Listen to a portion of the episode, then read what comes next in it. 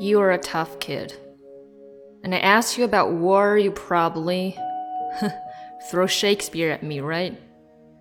Once more onto the bridge, dear friends. But you've never been near one. You've never held your best friend's head in your lap and watched him gasp his last breath, looking to you for help. I ask you about love. You'll probably quote me a sonnet. But you've never looked at a woman and been totally vulnerable, knowing someone that could level you with her eyes, feeling like God put an angel on earth just for you, who could rescue you from the depths of hell. And you wouldn't know what it's like to be her angel, to have that love for her, be there forever, through anything. Through cancer.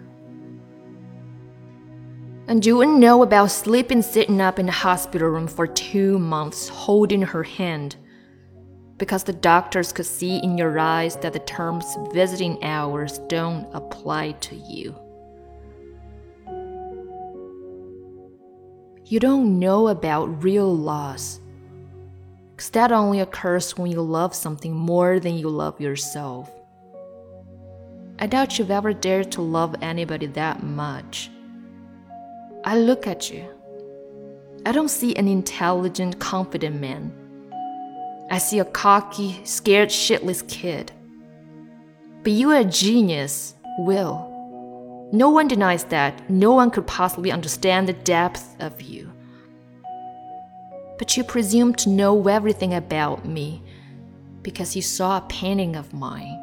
You rip my fucking life apart. You're an orphan, right?